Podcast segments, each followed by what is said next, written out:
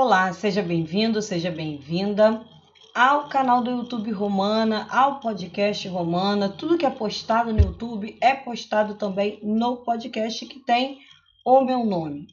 Essa é uma série de vídeos, nós estamos voltando aí do recesso de fim de ano. Esse vídeo está sendo gravado, o podcast ao mesmo tempo, em janeiro de 2021. Então, depois de uma pausa aí para respirar, para descansar, nós vamos falar de microempreendedor individual.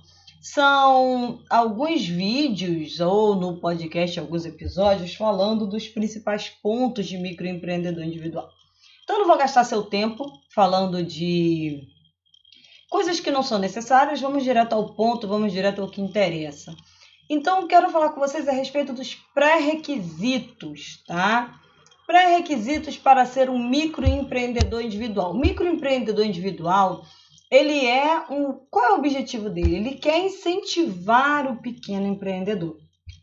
Então, aquela pessoa física que fatura até 81 mil por ano, é, que deseja se formalizar, que deseja prestar serviço ou efetuar vendas para pessoas jurídicas então é mais barato você ter um microempreendedor individual do que ser uma pessoa autônoma, fazer recebimento através de recibo de pagamento de autônomo, o famoso RPA.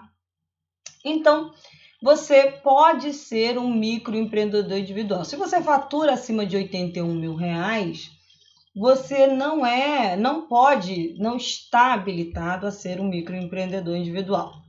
Você também não pode ser MEI e participar de outra empresa, como sócio ou titular da empresa. Então, se eu já tenho uma, uma empresa no Simples Nacional, no lucro presumido, no lucro real, que seja, eu não posso abrir um MEI, tá? Eu posso é, ser funcionário de uma empresa, carteira assinada e ter um MEI? Sim. Eu posso ser sócio de uma empresa e ter um MEI? Não. Então, no MEI, ou você vai trabalhar sozinho, ou você vai ter no máximo um empregado. Se esse empregado estiver de auxílio doença, auxílio maternidade, você pode aí contratar outro temporariamente, mas você só pode ter um empregado. Por quê? Porque o MEI é para o pequenininho. O MEI não é para quem já tem porte, pra, não é para porte de pequena empresa não é, é microempresa. O, o, o MEI é o microempreendedor, tá? Você é equiparado a uma pessoa jurídica, mas você é o pequenininho que está começando a sua empresa. Você também não pode abrir filial. Se você está abrindo filial, você está aumentando o tamanho da sua empresa, então você tem que sair do MEI.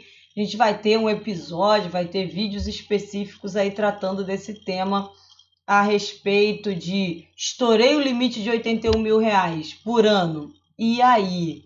O que, que eu faço? Eu saio do MEI, eu abro um outro MEI. Eu posso ter dois MEIs? Não, já vou te adiantando que não pode. Ah, estourou o limite de um MEI, você abre outro MEI para dividir o faturamento. Esse tipo de planejamento tributário, com muitas aspas, né? Não pode acontecer. Então, se você pega esses 81 mil por ano e divide por 12, que são os 12 meses do ano, você tem que ter um faturamento aí em média de no máximo R$ 6.750 por mês. Acima disso, você está fora do MEI. Isso é ótimo, não é ruim, significa que a sua empresa está crescendo.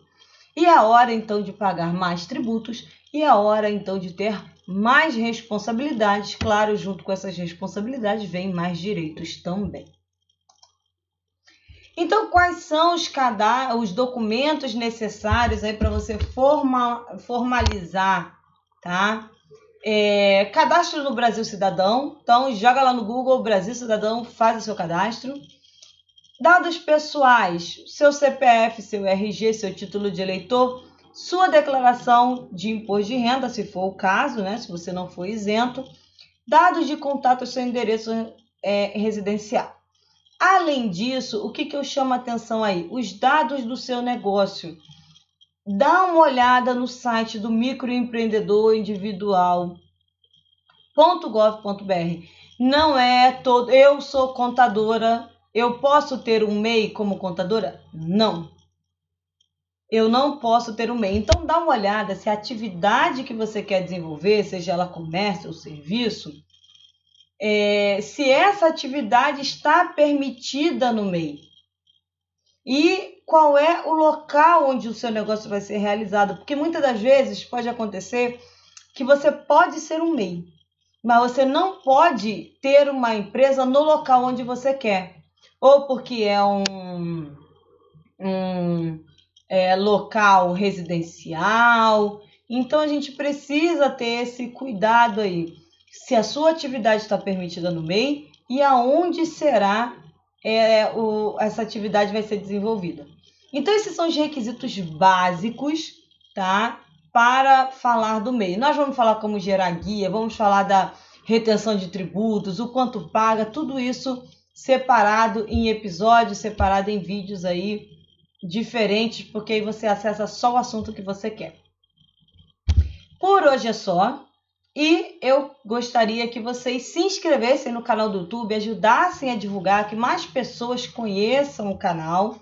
Tá? Se você gostou, dá um ok, dá um joinha aí. Não gostou? Comenta porque não gostou, faz sugestões de tema, faz sugestões do que pode melhorar. Tá bom? Não adianta só marcar não gostei, que dizer o que não gostou, porque vai que é alguma coisa que dá pra gente melhorar. No mais, pessoal, muito obrigada pela atenção, pelo interesse de vocês. Espere os próximos vídeos do MEI. São temas aí bem interessantes para vocês também. Tá bom? Obrigada. Tchau, tchau.